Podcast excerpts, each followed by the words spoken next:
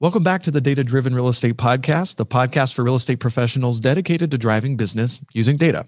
I'm Aaron Norris with Sean O'Toole with Property Radar. And this week on episode 32, we have Christy Sirtwell. She's a real estate investor based out of Southern California who's been flipping houses since 2007. She specializes in hoarder houses and the accessory dwelling unit. Hey, when it gets hard to find deals, you learn how to create them. And that's just what she's done. She was an early adopter in accessory dwelling units. So we talk about horror stories, things you need to know about ADUs, and why they're having their moment here in California and in other states as well. So you will not want to miss the show this week.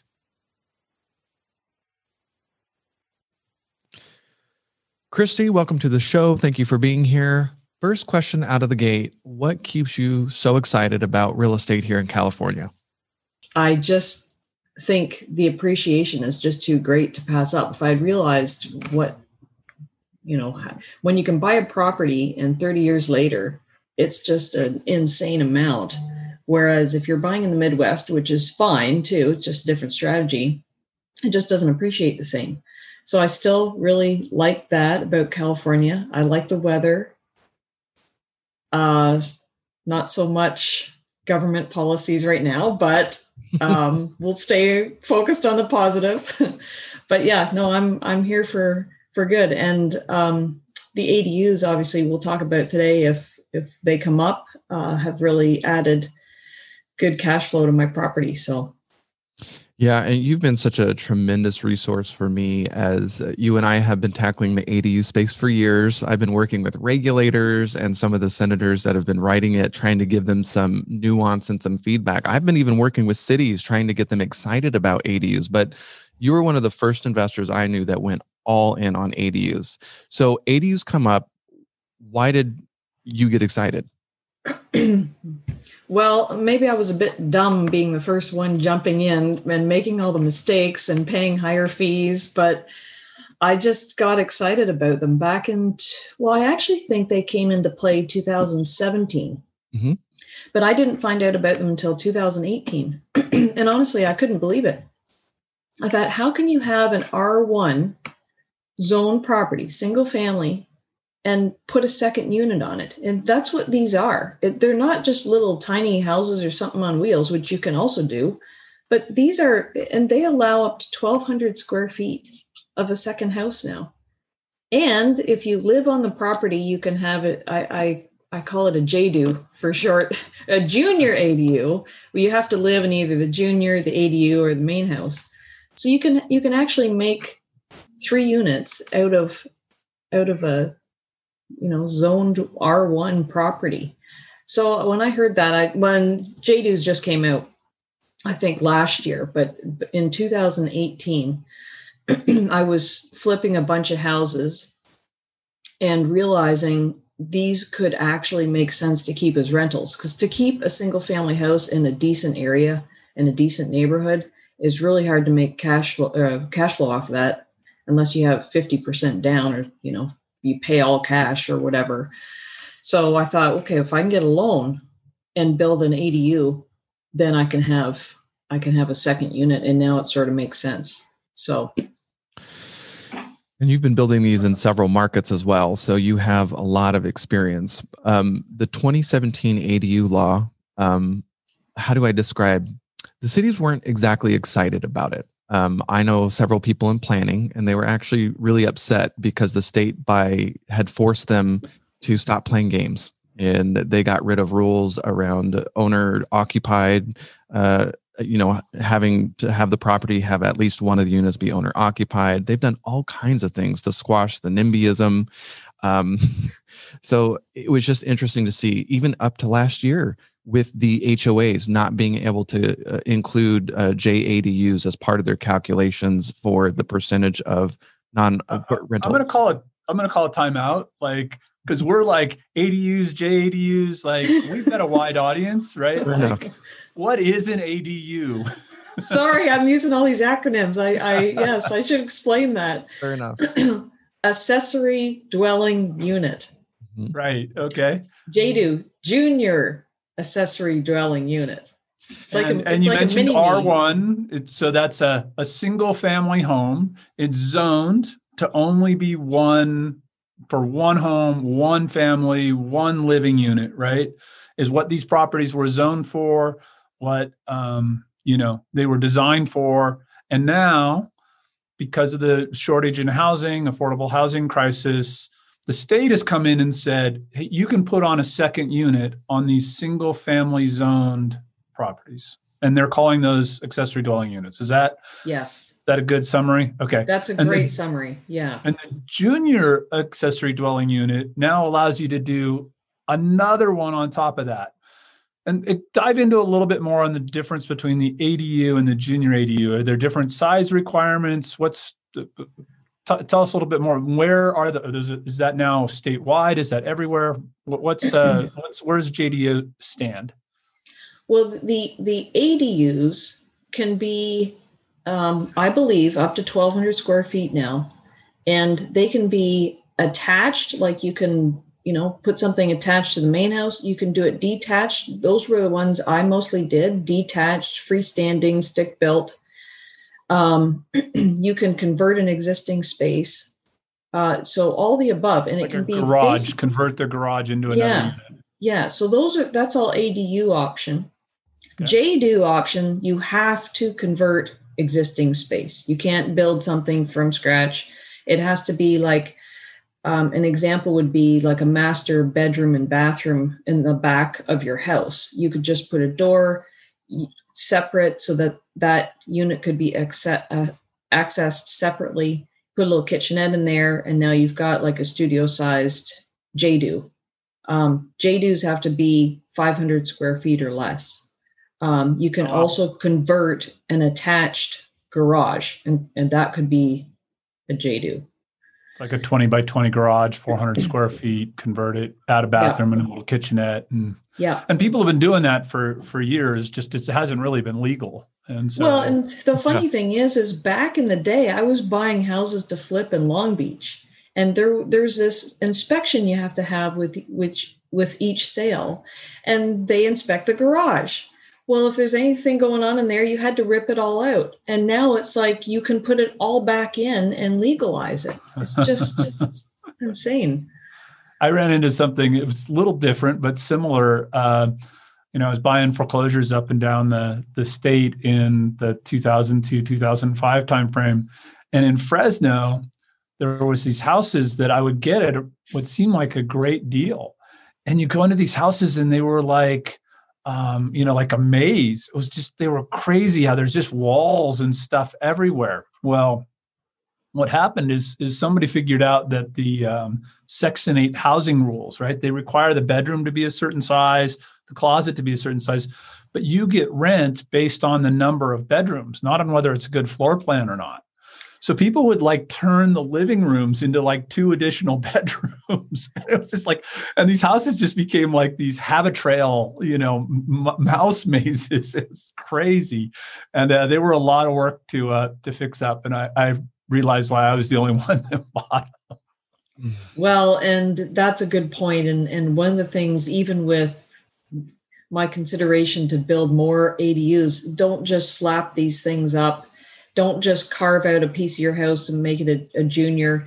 Like put some thought into it. Because the neighborhoods i'm doing it in are nicer ones. And i don't want to be you know that guy who is just making a mess of the the neighborhood. So it does have to have some thought put in put into it i think. I was speaking call- of you, oh go ahead Aaron. i was i call it being a cram lord you know, it's cramming yes. all the square footage, ruining the quality of life and possibly the value of not just the rents, but the property if you do it wrong. Right. Right. And sometimes a garage. Like yeah, like a garage could be worth more as a garage. Don't just convert it because it's there, but if it's appropriate to do so, do it. I mean, the cash flow is great off of these units. Garage is the most important room in the house to me. Sean has quite the garage. got the best Um, so, uh, you, you, know, you touched on that. You know, the the quality of the neighborhood, et cetera. Right? When when all the other people in this neighborhood bought in this neighborhood, they bought into a single family neighborhood. That's what it was zoned. I mean, let, us talk about that. I mean, how how do you feel about? I mean, there's an opportunity here for you as a landlord, right? And but but is this really the right thing to be doing? I mean, affordable housing is clearly a problem, but geez, you know, having three family units with a ADU and a JDU next door when you bought into a single family residence and all the cars and the rest is that is that really the right thing to be doing here? Well, like I say, it's got to be neighborhood appropriate. There's just some neighborhoods it, it doesn't make sense, but you know, some of the things, and we've talked about this, Aaron, is what makes a good property to add an ADU. Okay, well, you don't want to just like start throwing things on there, but if there's a back alley access where you know there's a place to to carve out a parking spot next to the ADU, then is that even impacting the neighborhood negatively in any way? I don't think so. So, and and it's providing uh, uh, housing for somebody. And I think that's why these are getting rented up so fast. Is they're smaller units, they're brand new. Um, it's not like a condo where you have shared walls. These are well, mine anyway, are mostly detached, so they're just a separate building. So to me, it's it's one solution to the affordable housing crisis. So, is there off-street parking requirements like that? You know, you're going to add more another ADU or a JDU. Do you have to add like another off-street parking area? I don't think there's any any restriction on parking at all these days. I mean, you're supposed to be within yeah. half a mile of transit or whatever, but I mean, it, that's never even come up as an issue with any of the cities I've worked with. Cool. Okay. Yeah.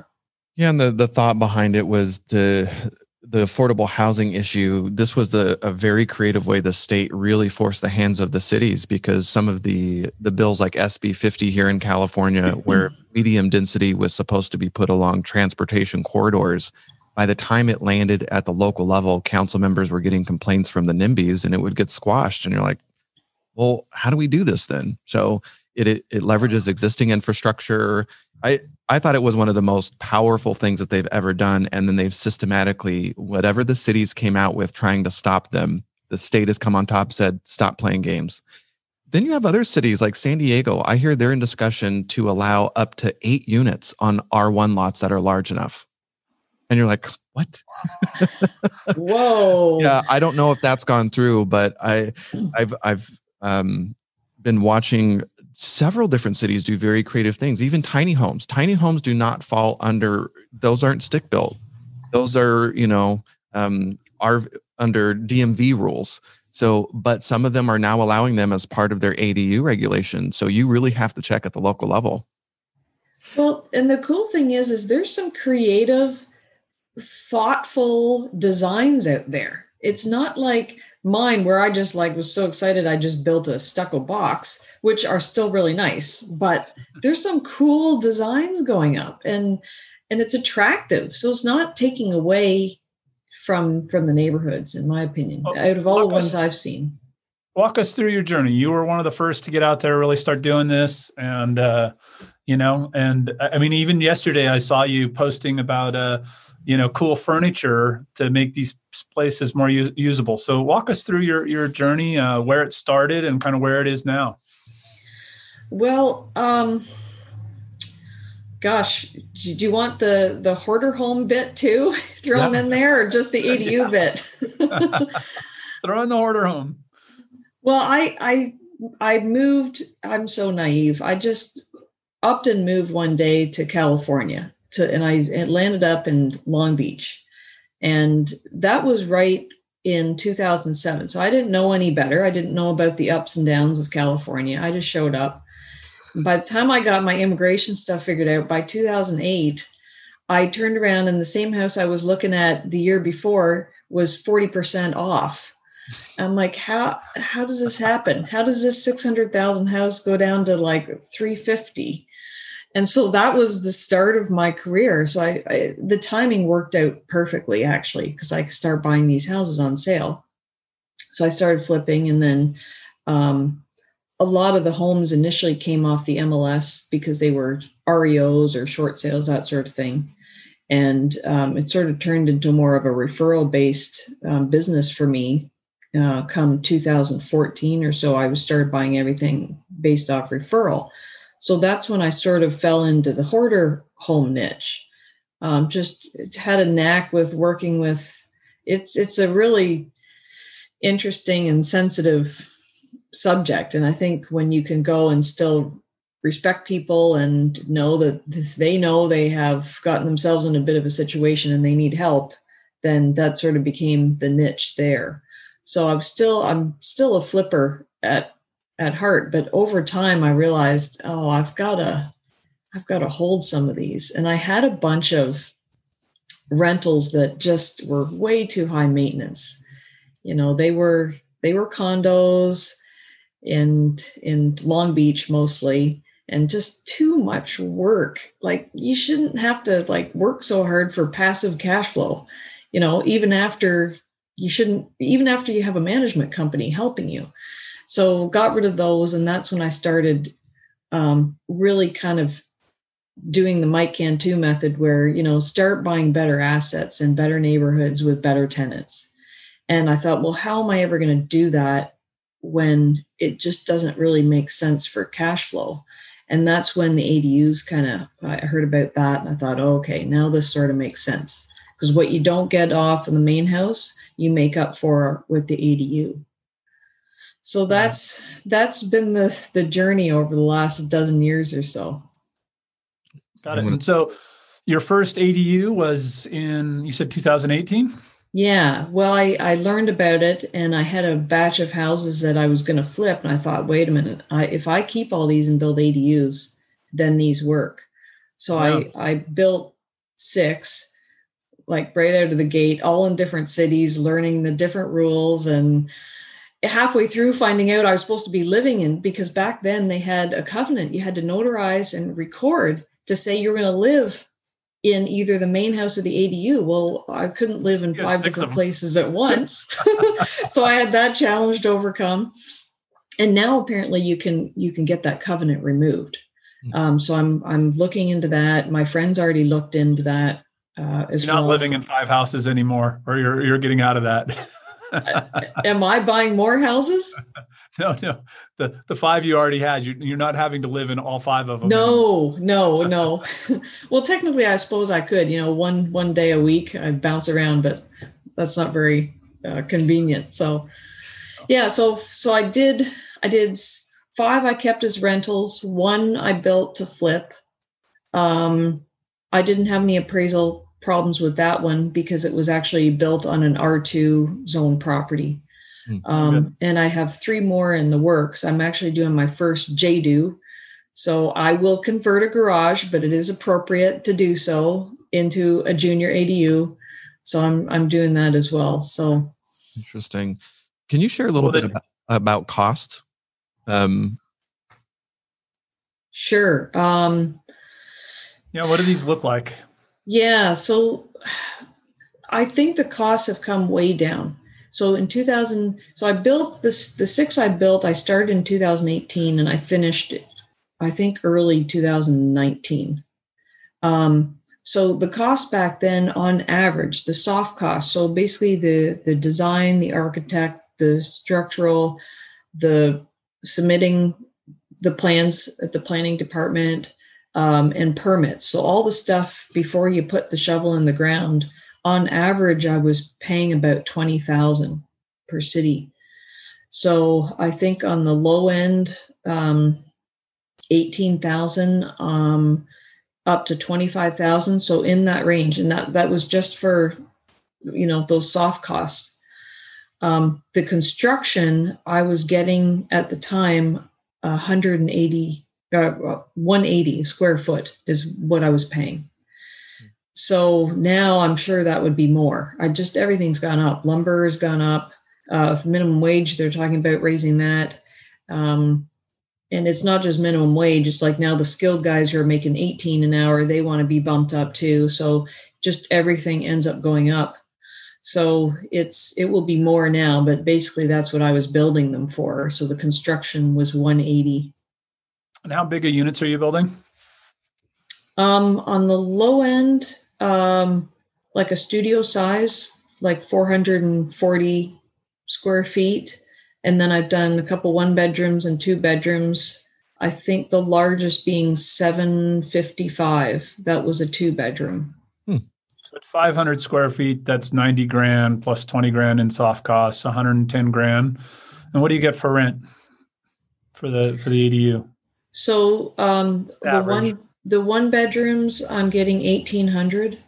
Okay. Um, the two bedroom. Well, actually, I have the, that property uh, sublease, so I have somebody paying rent for the whole property. So I actually don't know what he's getting for that ADU, but I mean eighteen hundred easily, and that that that would be for the smaller one bedrooms. So I've got a five hundred square foot one bedroom in North Orange County. That's eighteen hundred.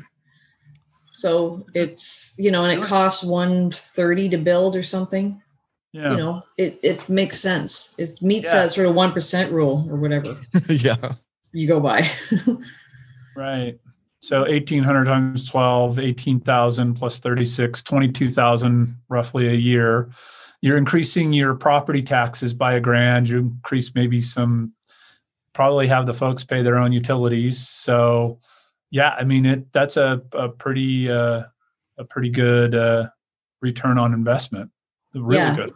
yeah it's it's decent and um one of the things i like about anything that's new is you don't really have any problems with it for you know you shouldn't have any problems for at least 10 10 years or so you know because everything's new the roof the heating the air conditioning um you know you might have some maintenance here and there but um you Am know, I doing I've that math right? Is you know twenty grand in new income for a hundred, hundred and ten? Like that's almost a twenty percent return, right? Oh, like you you can literally, if a homeowner's build these in their backyard, they will pay for themselves in three to six years. I've I've met with homeowners to show if, even if you borrow the money and you take the rent from that and pay it all towards just paying off that loan, you you can have these paid off in three to six years. So this is where we're seeing the rise of companies, and I, and I can't remember the name of it, but I saw a company out there that's saying like, "We'll build an ADU in your backyard, right? And we'll split the rents with you, and it's still a pretty amazing return." Oh yeah, yeah. Um, I wouldn't do that personally, but yes, I've heard of that being done.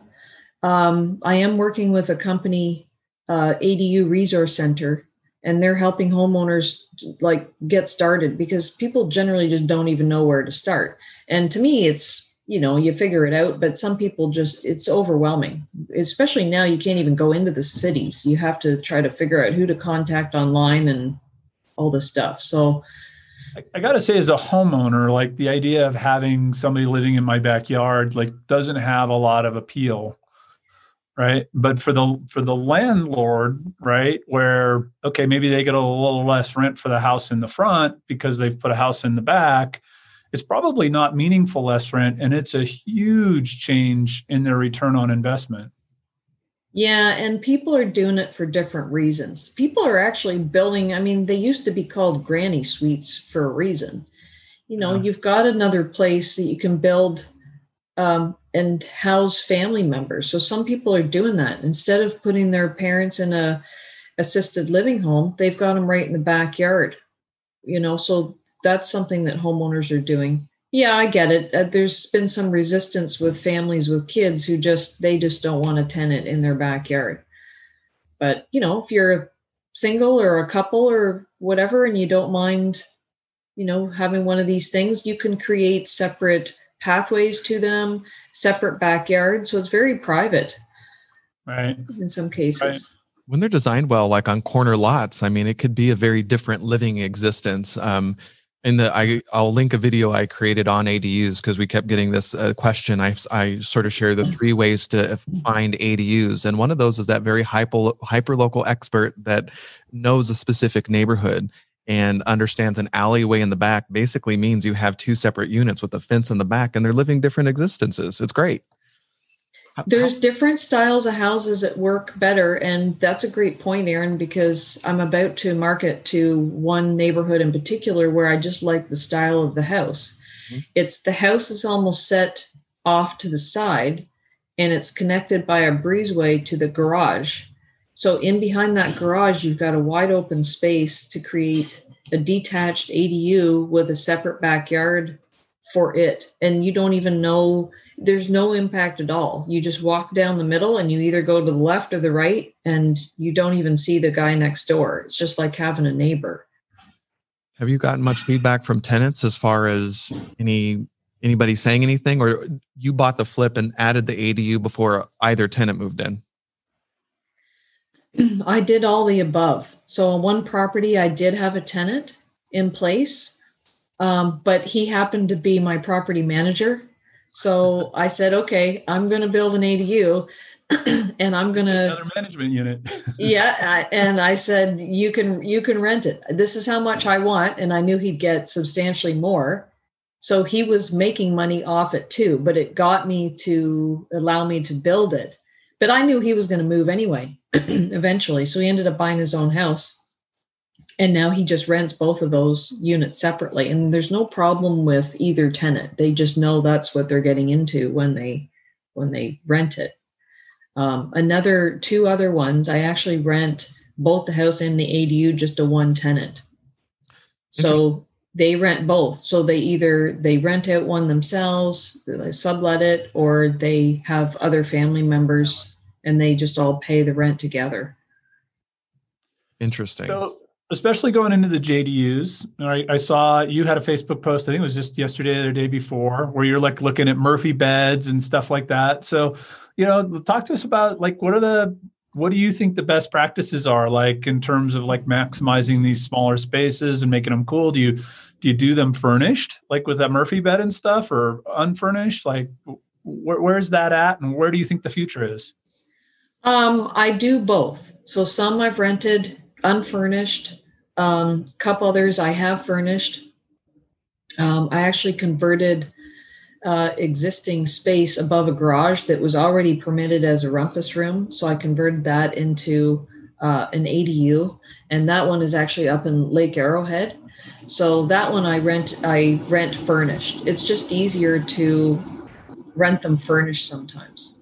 So and it's not that much. I mean, it costs you the upfront to put in the furniture and and pay for that, but it kind of pays pays for itself. So I think it's case by case.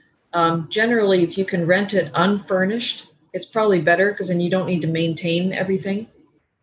Um, but some of these uh, space, smaller spaces, um, I think it's a draw to have them well thought out, even more so than the bigger spaces, because there's not that much space to work with. So maybe instead of putting in, you know, like, do you really need a dishwasher in a 400 square foot ADU? Like, maybe not. Maybe that space is better used for, you know, something else. So, case by case, and you have to just think about who's going to be in that unit, what type of renter, um, you know, who you're going to be renting it to. So, right. that sort of thing. Is everything been stick built so far? Are you starting to look at uh, prefab or tiny homes or some of those options? I've looked at a prefab that somebody else did. Um, you know, and I tried to talk to him about the numbers, and it doesn't seem like it's really much cheaper by the time you have to drag this thing in or or crane it down or whatever.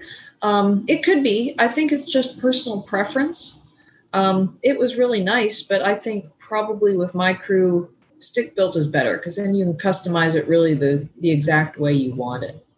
So to each their own. I don't yeah, think there's a benefit all, either way. You're doing all stick built so far. Yes. Cool.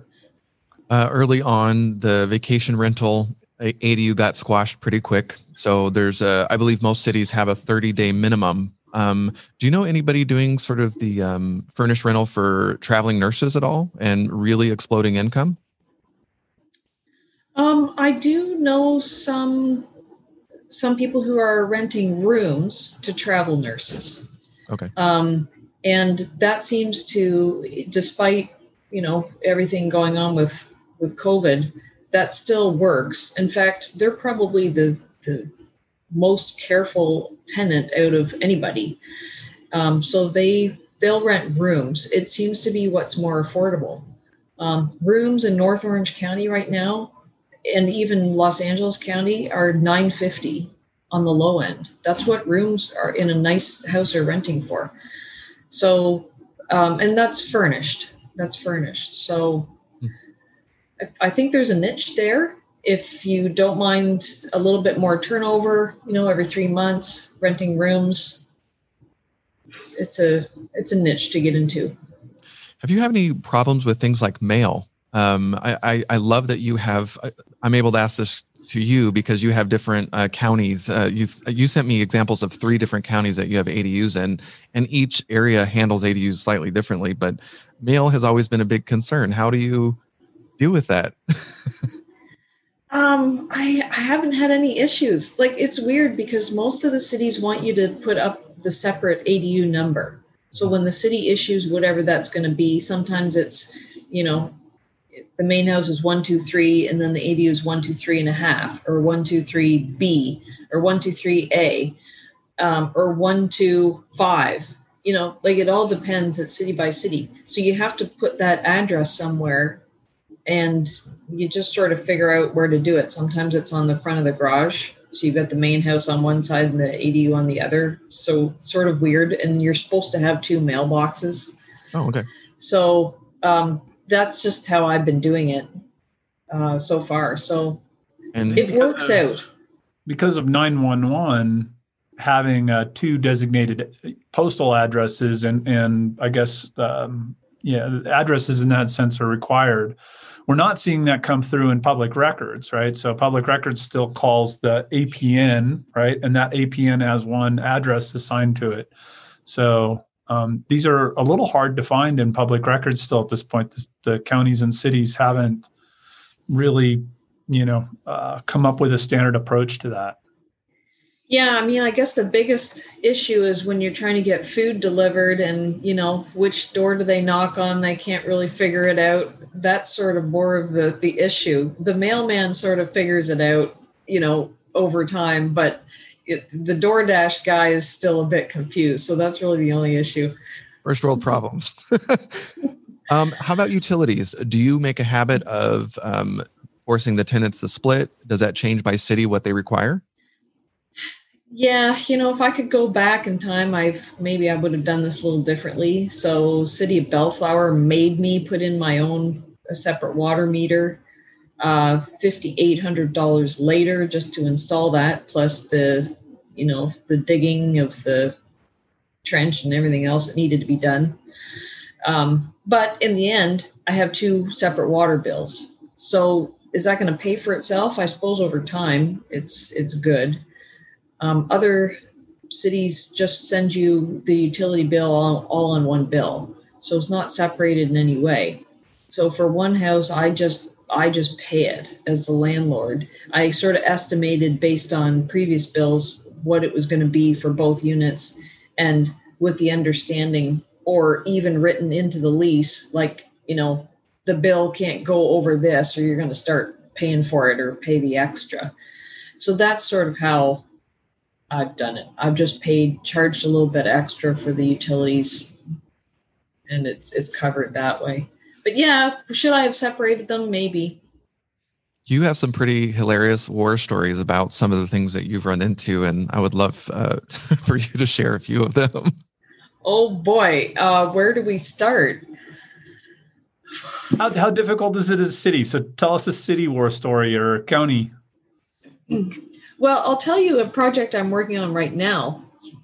In case there's any listeners who have any contacts in the city of Los Angeles that could help me, Hmm. I've had a project submitted since November 2018, and I'm still waiting for permits. so this is the ADU law says they've got 60 days or else it's considered gone through. Why can't you just barrel forward? well, and I did contact Greg Nicholas, by the way. But um, he really is only in charge of ADUs, I think. Um, this also is a lot split. So, the, so a minimum lot requirement in City of Los Angeles is five thousand square feet. well, I bought a property that's thirteen thousand square feet on a corner lot, so I'm splitting it in two. It's already zoned R1, so I don't even have to change the zoning. But there's two houses on the lot. So somewhere along the way, it was probably zoned, you know, differently, R2 or something, but it got rezoned to R1. So all I want to do is split the lot into two. The houses are already where they should be on the lot, and then renovate the houses and build the ADUs. And I've had plans submitted since November 2018. Hmm. So in in January 2020, the rule came out where if you're going to build an ADU, the cities are supposed to get back to you within 60 days. Okay. Then COVID hit, and that is, I mean, that's just a joke now. Just nowhere is anyone getting back to you in two months. It's more like four, maybe five months. But because my project has a lot split as well, it's it's just taking a long time. It took so me four some... months to get a new sign approved on one of my commercial buildings. it was like, what? like it should have been over the counter like in a minute, and it took four months. It's really insane. You know, it's there really isn't a housing problem. It's just more of a red tape bureaucratic problem. That that's what it is. Because and if I can just get these units on the market, you know, living in one and three other units, that's three housing units I could be providing to LA residents. And I'm just at this standstill. They just keep passing the buck around to the next guy, and I just, it just goes nowhere. And I'm not sure what I can do about that. So, anybody that's blaming builders, investors, etc., for affordable housing is out of their freaking mind. It is 100% your government officials and yourself for being a NIMBY, right? Like almost, it's so crazy. All these folks who say, oh, you know, I want affordable housing. We see it here in Tahoe all the time. Everybody's like, the housing's unaffordable. It's not, it's ridiculous. And then somebody proposes a new housing development. They're like, we shouldn't allow any more building up here. This is Tahoe. It's beautiful. And it's like, pick one, right? Like, you know, it's, it, it's either going to be unaffordable and and not and not very many buildings or it's going to be affordable and we're going to do a lot of building. Like it, it's a choice. You don't get tough. both. This is really tough because you've got people who just want things left the way it is. On the other hand you know here i am the small developer trying to put improve the neighborhood. By the way the city wants me to add three lamp posts or street lights or whatever that those got to be five grand a pop. So that's part of the project. They'll approve it, but I have to do the improvements on the street. Okay, fine, I'll do it. This Just, is for the lot split? Yes. Yes. So I'm I'm improving that whole corner. It's on a it's a corner lot, so I'm improving that that whole corner. I think but you know maybe a mistake? Because like if you put a i've done a lot of lot splits right? Where they're like you know even where they've said we won't allow a lot split but they don't have any basis. Like a lot split if it meets the requirements you can just do it. It's 1200 bucks and you're just done. You think if you'd submitted the lot split separately from then the adus like maybe submitting the whole thing as a package is, is part of the problem or? I, I think so in hindsight. Um, that's the way the planner told me to do it um, or told my architect to do it and we just went with that and i didn't think to question that. Mm. so yes next time i'll just split it and then you know do do the building because that might have gone faster. Have you reached out to the city council member yet? And okay, the city council member was just charged for fraud because they found $120,000 in his in, in, brown paper bag in his closet. That was my council member. Yeah. Was it your uh, $120,000? No. well, so and I did call him before I knew this, and I said, you know, I, am a small, you know, I live in the neighborhood. I'm trying to do some improvements. Can you help me? I never got a call back. Well, he was, I'm too small potatoes for this guy. and what, forgot to leave. I have a brown paper bag and I know what to put in it. Then you would have gotten that call back right away. oh jeez. So what's so crazy if if the city of la was doing what you did it would cost them 1.5 million dollars because with their hhh funds it's on average 520 grand per unit that they're building. So i look at that and it's just a sin. It's just so upsetting to me that this kind of stuff happens. Well that's that's the um you know unfortunately most things we see around affordable housing outside of this adu thing right are about how do we use other people's money to build unaffordable housing. It's not about affordable housing at all, right? And It's like, who are we going to tax to build unaffordable housing and then give it away in a lottery to some lucky person? But then we're not going to give them any of the advantages. We're going to make them buy this house, but we're not going to give them any of the advantages of owning a house because we're going to deed restrict it so that they get no appreciation. It's just like, how could we screw this up more? So you're saying I should move out of state? Is that what I should do? I think you should do exactly what you're doing. And you know, I mean, here's here's the my bigger picture thing. Like I still live in California, right? So why we're on the California topic, right? Like you look at all the best places in the world, right? So, you know, Trump said we don't want people from the shithole countries. We want people from you know the Scandinavian countries. Well, guess what? They all have way higher taxes than we do here in California, right? Like all the it it it, it kind of comes hand in hand. If you want to live in a great place, you get a bunch of this stuff with it, right? It's it's just it's part of the trade-off. You can go live in armpit places in America and have less taxes and less, you know, but it it California is pretty awesome. You can wake up in the morning and go skiing and be surfing in the afternoon and, you know, stop by wine country in between. Like, I totally agree. I totally I'm willing agree. to put up with a lot. It and- feels and like a I- lot right now, though. Yes, it, it's it's overwhelming some days, but just I've learned to just chill out about it. You know, some days I get riled up and I fire off an email or make a phone call, and then I'm the next day I'm just like, ah, hurry up Whatever. and wait. You know, it is what it is, and I'll I'll I'll get to it at some point. It would be nice to have things go faster, but it is what it is.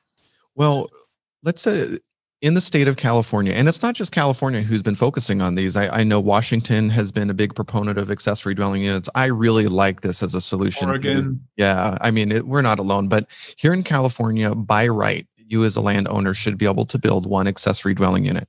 There are some exceptions. There is safety, uh, public health. Um, one of the things I was told early on is if you're on a lot and you look overhead and there's a power line, you just be careful. Don't assume. Don't um, spray and pray. it's the wrong approach with ADUs.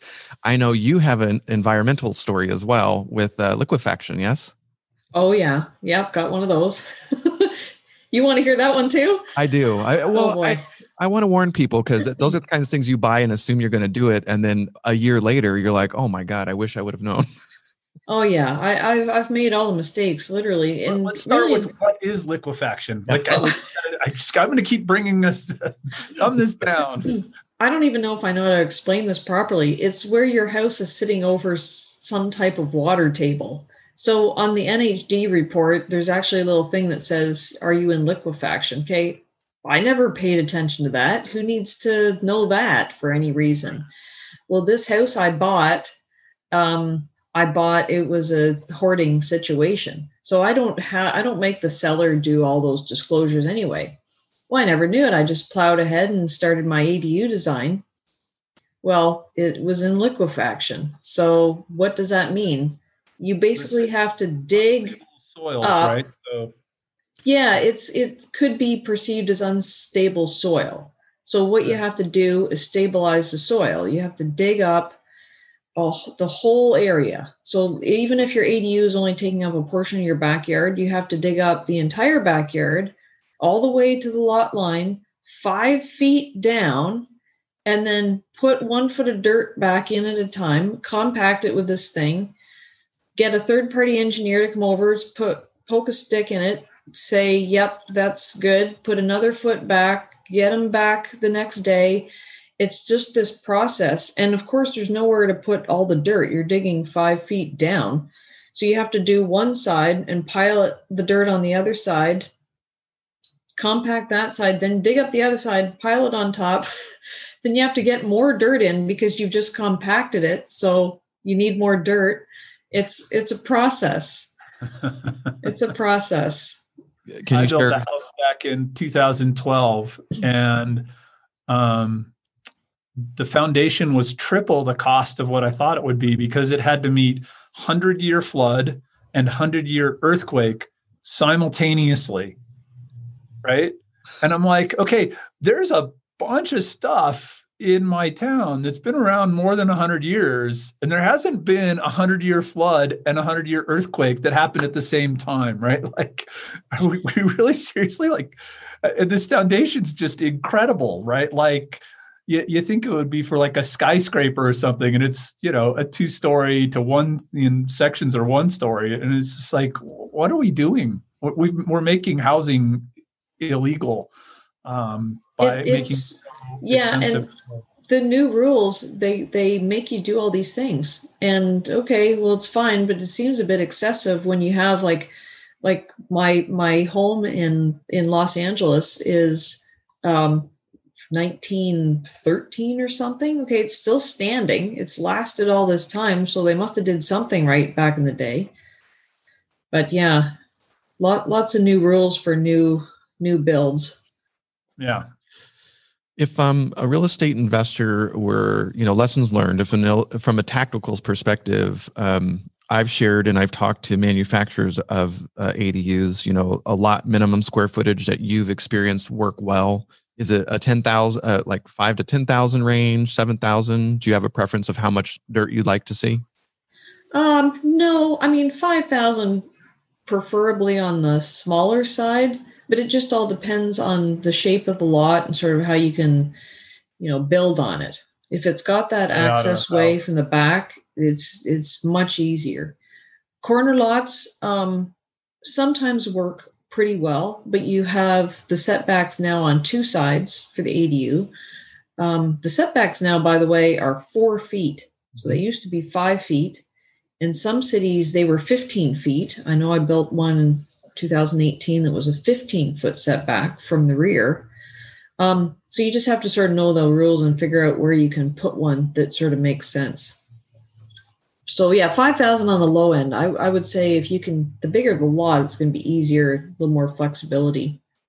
Yeah, a, a fun little trick in Property Radar is to get the square footage and then start zooming in and look where uh, the the house is placed, and you can really create your own customized list. And if you have insights on, um, I had one ADU uh, real estate investor. I actually think it was in Long Beach where he knew where there was an alley, but also where it was easy, very easy to connect to the sewer line, so it wasn't expensive. So he had sort of an inside track. So man, those hyper local insights, super cool.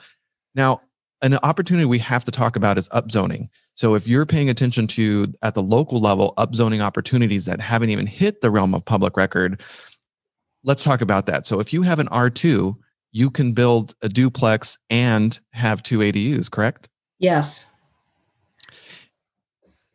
I and let's okay, you've got uh R2 just became an R4. correct. Yes. If you have an R4, you can build four ADUs and guess what kind of financing you qualify for? Standard. Oh, residential one to four. And you have so an- you you get residential financing and you can build eight units. You can have eight units. Yep. Wow. It's a good one, Aaron. I didn't know that one. So uh, one of my favorite projects I heard about was a real estate investor who owned a triplex, and I thought this was really smart. It was on a, a, rather large lot. He's like, "Yeah, what I've decided to do is build um, garages with ADUs on top that I will rent separately for whomever wanted to use them." I'm like, "That's so smart. You're increasing the quality of the units themselves and then building ADUs." And he was just really happy. I'm like, "Yes, more of those." So there's just a So lot what, of what becomes the difference between a unit and an ADU at that point? Like we're going to call four units and we're going to call four ADUs. Is there a is there a technical difference? I don't know. I, that's what's weird. No. I don't I don't think there's any actual difference other than maybe the setbacks are a little more favorable for ADUs. Um, and that's why I built and there was only room for one additional housing structure on this R2 that I built last year, a couple of years ago. Um, but so I called it an ADU because the setbacks were more favorable. So in terms of the actual space, there's no difference. But in terms of what you want to do, maybe to get it reappraised, that might be a little tricky. There, I did have some appraisal issues in the past. I don't know what those are like currently. I haven't done anything recently. I'm I'm still hearing that appraisers they still don't know what to do because there's not enough comps. I think the closer you ha- are to R2 properties, if you're on a single family with an ADU, you have more of a chance of them comparing it to a duplex.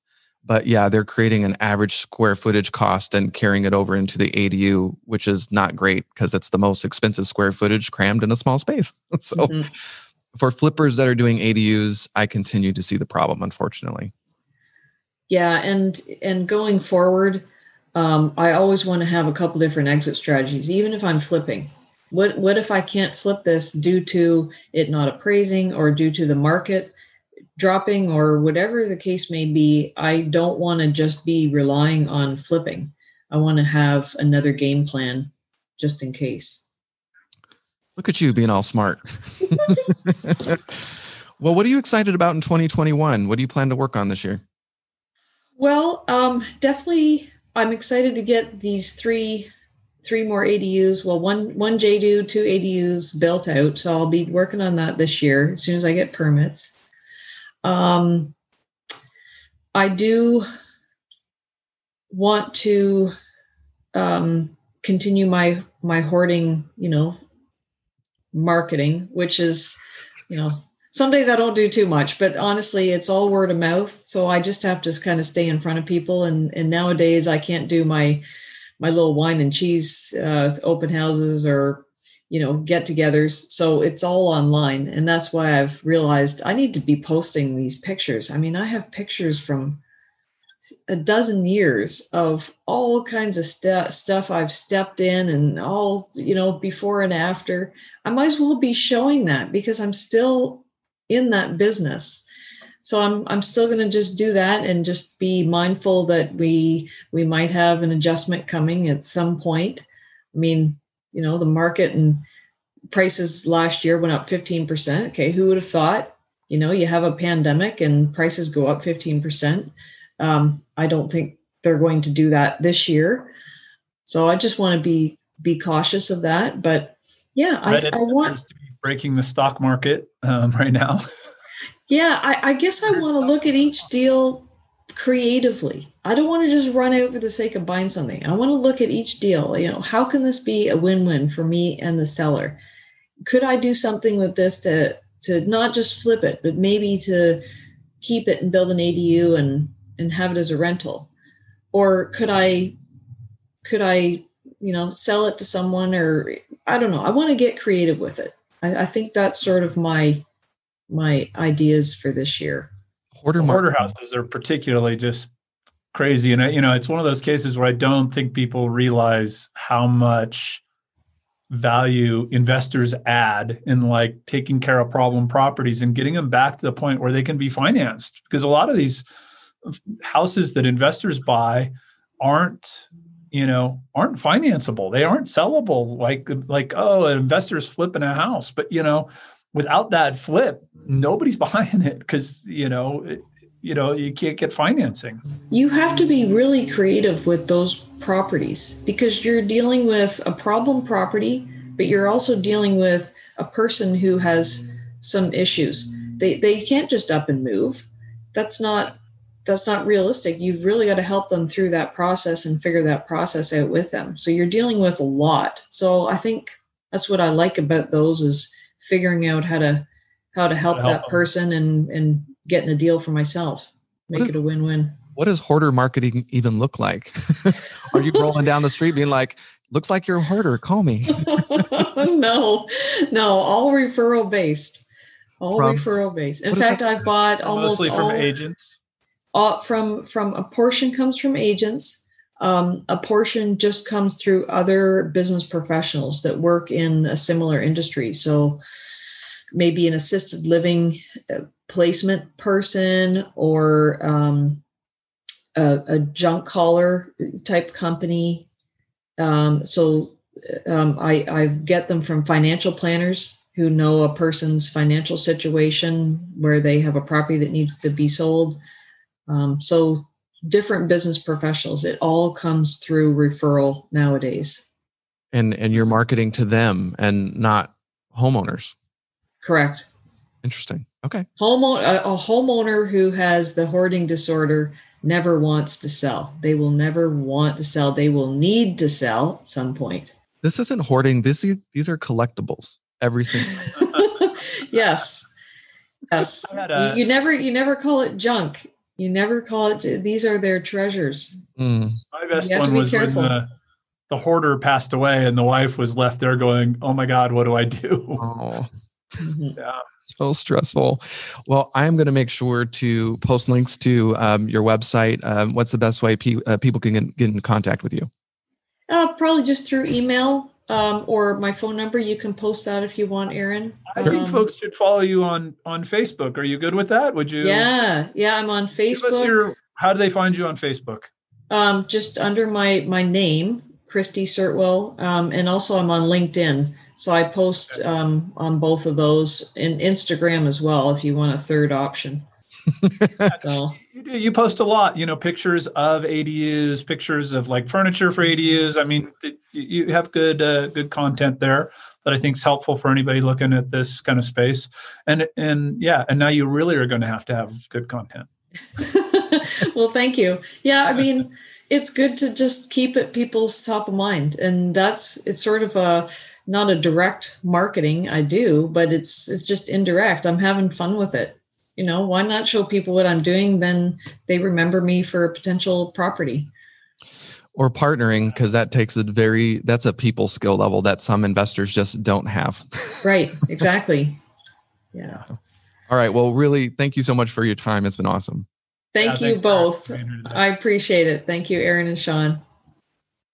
Thank you for listening to the Data Driven Real Estate Podcast. You can find show notes and links to some of the resources mentioned in the show at datadrivenrealestate.com.